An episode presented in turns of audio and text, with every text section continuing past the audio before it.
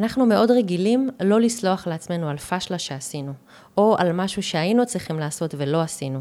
זה מנגנון הגנה מצוין לשם הטוב שלנו, כי זה מזכיר לנו את הדבר הזה שקרה, ומעצם זה שאנחנו זוכרים אותו, אנחנו כביכול יכולים להימנע מלעשות אותו שוב.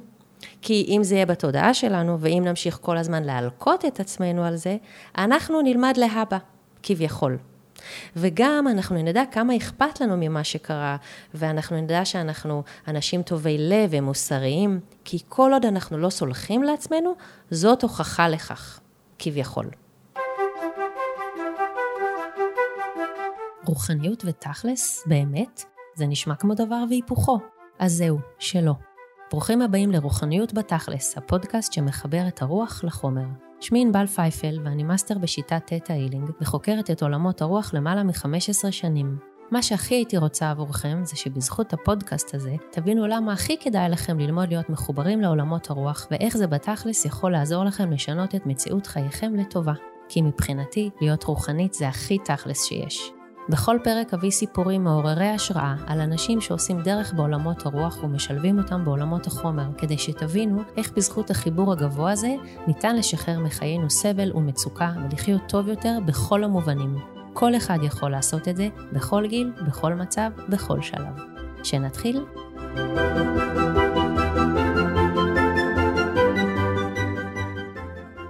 שלום, איזה כיף שוב להיות פה איתכם, ותודה שבחרתם להאזין לעוד פרק של רוחניות בתכלס.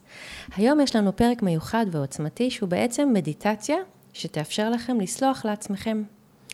גם אם אתם מעקמים רגע את הפרצוף, אל תפסיקו להקשיב עכשיו אם אף פעם לא עשיתם מדיטציה, או אם עשיתם פעם אחת ולא התחברתם והחלטתם שזה לא בשבילכם. מדיטציה זה משהו שהכי בתכלס יכול לעזור לנו לחיות חיים משודרגים וטובים יותר. בפרק 31, שהוא גם מדיטציה, על כך שהכל זה בידיים שלנו, סיפרתי איך הורדתי את הדופק שלי אחרי שבועיים בלבד, שבהם בכל יום עשיתי מדיטציות של נשימה. והרבה מחקרים שנעשו מראים קשר ברור בין תרגול מדיטציה לבין שיפור בכל מיני תחומים בחיים, כמו למשל הפחתה של לחץ, מתח, חרדה, דיכאון, כעס ואפילו כאב. זה בעצם תרגול מנטלי שנועד לאפשר לאדם לפתח מצבי תודעה שלווים, חשיבה בהירה, רוגע ואיזון נפשי. ישנם סוגים שונים של מדיטציות וכביכול זה משהו ניו אייג'י שמשתמשים בו עכשיו כדי להירגע בעידן המודרני המלחיץ, אבל ידוע שהשתמשו במדיטציות בתרבויות ודתות שונות לפני מאות שנים, בעיקר בטקסים דתיים. הדתות הידועות ביותר הן הבודהיזם וההינדואיזם, ויחד עם זאת השתמשו בזה גם באסלאם, אצל הסופים, וגם בנצרות, ואפילו ביהדות, בחסידות. אני משתמשת בזה בכל פעם שאני מתרגלת שיקונג, וגם בטטה הילינג, בכל פעם שאנחנו רוצים להתחבר למקור, לבורא, לבריאה, אנחנו משתמשים במדיטציה של דמיון מודרך, שעוזרת לנו להתחבר. אז בואו תנסו, מה אכפת לכם? מקסימום יצליח לכם. אז לפני שנתחיל ממש במדיטציה עצמה, אני רק רוצה להסביר לכם בקצרה למה הכנתי לכם הפעם דווקא מדיטציה לסליחה עצמית, ולמה כדאי לנו להיות במקום הזה. אנחנו מאוד רגילים לא לסלוח לעצמנו על פשלה שעשינו, או על משהו שהיינו צריכים לעשות ולא עשינו. זה מנגנון הגנה מצוין לשם הטוב שלנו, כי זה מזכיר לנו את הדבר הזה שקרה, ומעצם זה שאנחנו זוכרים אותו, אנחנו כביכול יכולים להימנע מלעשות אותו שוב. כי אם זה יהיה בתודעה שלנו, ואם נמשיך כל הזמן להלקות את עצמנו על זה, אנחנו נלמד להבא, כביכול. וגם אנחנו נדע כמה אכפת לנו ממה שקרה, ואנחנו נדע שאנחנו אנשים טובי לב ומוסריים, כי כל עוד אנחנו לא סולחים לעצמנו, זאת הוכחה לכך, כביכול. אבל אם אנחנו בהלקאה עצמית, ואם אנחנו לא סולחים לעצמנו, אנחנו לא יכולים להיות באהבה עצמית, שזה המפתח, בה"א הידיעה, לחיים מאושרים, שמחים ובריאים. אז מה שאני רוצה היום זה לתת לכם משפטי העצמה, אפירמציות חיוביות או הורדות, כפי שקוראים לזה בטטאיילינג, שיעזרו לכם להיות בסליחה עצמית. כי זה המקום שהכי כדאי לנו להיות בו. זה המקום שיאפשר לנו להיות גם באהבה עצמית. וזה מקום שמאפשר גדילה וצמיחה הרבה יותר מהלקאה עצמית. ואני מזמינה אתכם לבדוק את עצמכם מעכשיו והלאה, לשים לב איך אתם מתנהגים לעצמכם. האם אתם סולחים לעצמכם, או האם אתם מלקים את עצמכם שוב ושוב על פשלה אחת שעשיתם? ואם אתם מגלים שאתם לא במקום של סליחה עצמית, תעשו עם זה עבודה בדרך שהכי מתאימה לכם, כדי שכן תוכלו לסלוח לעצמכם. אז בואו תתמקמו בצורה שהכי מתאימה לכם בכל מקום בו אתם יכולות ויכולים להיות כמה רגעים עם עצמכם, בין אם זה בבית או מחוץ לבית. אחרי שתקשיבו למדיטציה הזאת, פעם אחת תוכלו כבר לדלג על הפתיחה הזאת ולהתחיל ישר במדיטציה עצמה. אפשר להקשיב לה שוב ושוב כמה פעמים ברצף, או כמה פעמים לאורך היום, או פשוט בעת הצורך. ודבר אחרון שרציתי להגיד לכם לפני שממש מתחילים, זה שאת המדיטציה הזאת מלווה מוזיקה ממש מרגיעה ונעימה, שהלחן שלה והעיבוד שלה הם של הבן שלי, תום פייפל. תהנו.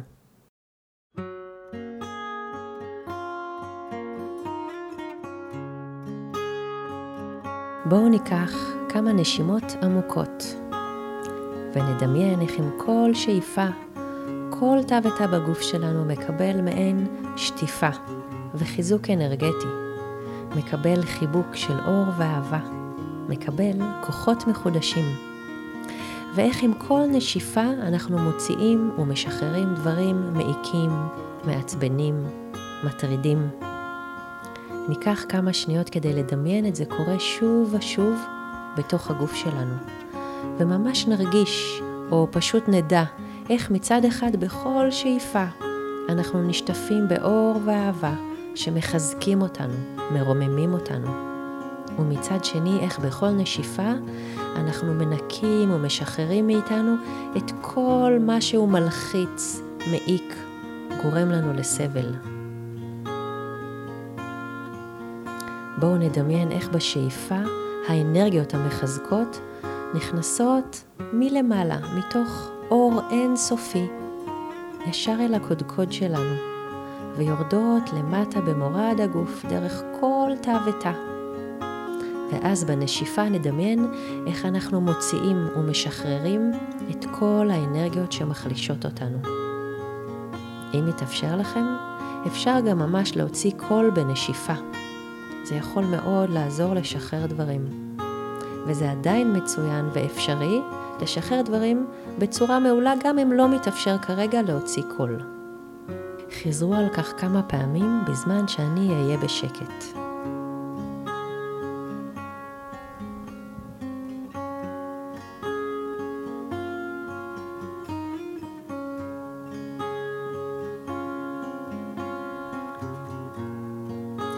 מצוין.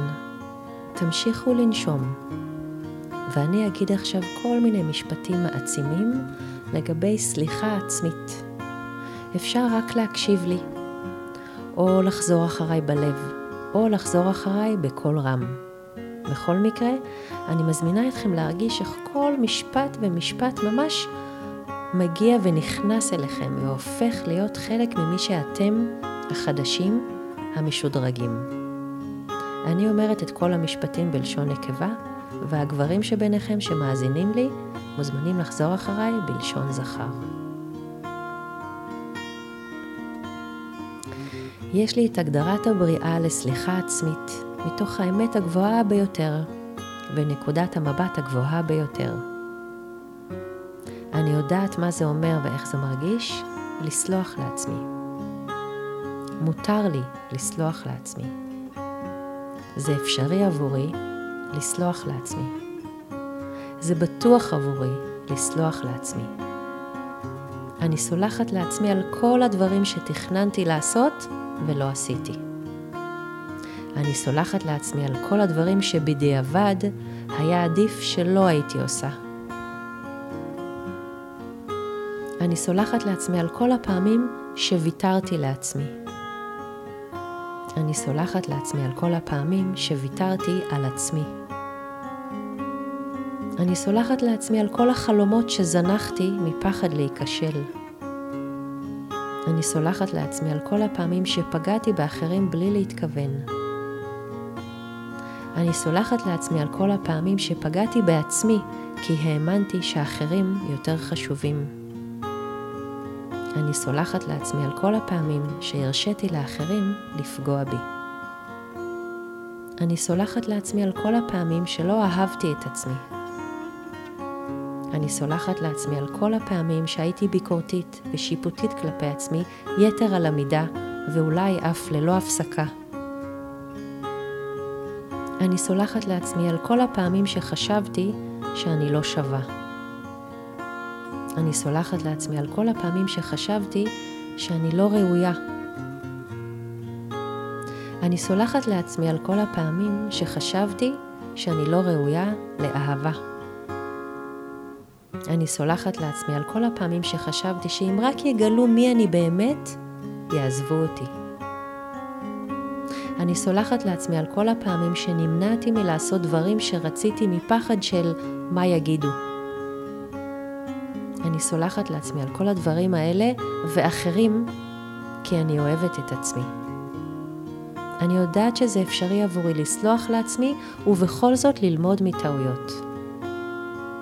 אני יודעת שזה אפשרי עבורי לסלוח לעצמי ועדיין לדעת שאכפת לי ממה שקרה. אני יודעת שאני לא מושלמת, פשוט כי אין כזה דבר מושלם, ואני סולחת לעצמי על כל הפעמים שבהם לא הייתי מושלמת ולא התנהגתי בצורה הנאותה. אני סולחת לעצמי מראש על כל הפעמים העתידיות, שגם בהם אני לא אהיה מושלמת. אני יודעת שהכי כדאי לי לסלוח לעצמי. אני מסוגלת לסלוח לעצמי בפשטות ובקלות. אני עדיין אדם טוב לב ואכפתי, גם כשאני סולחת לעצמי במיידית על משהו. אני בוחרת לסלוח לעצמי כל פעם מחדש, מתוך מקום של בחירה חופשית. אני יודעת איך לחיות את חיי תוך כדי סליחה עצמית. תודה שהייתם איתי עד כאן. שיהיה לכם המשך יום מצוין ומלא בידיעה שמותר לכם, והכי כדאי לכם, לסלוח לעצמכם, ושאתם עדיין אנשים טובים ומדהימים ואכפתיים גם כשאתם סולחים לעצמכם.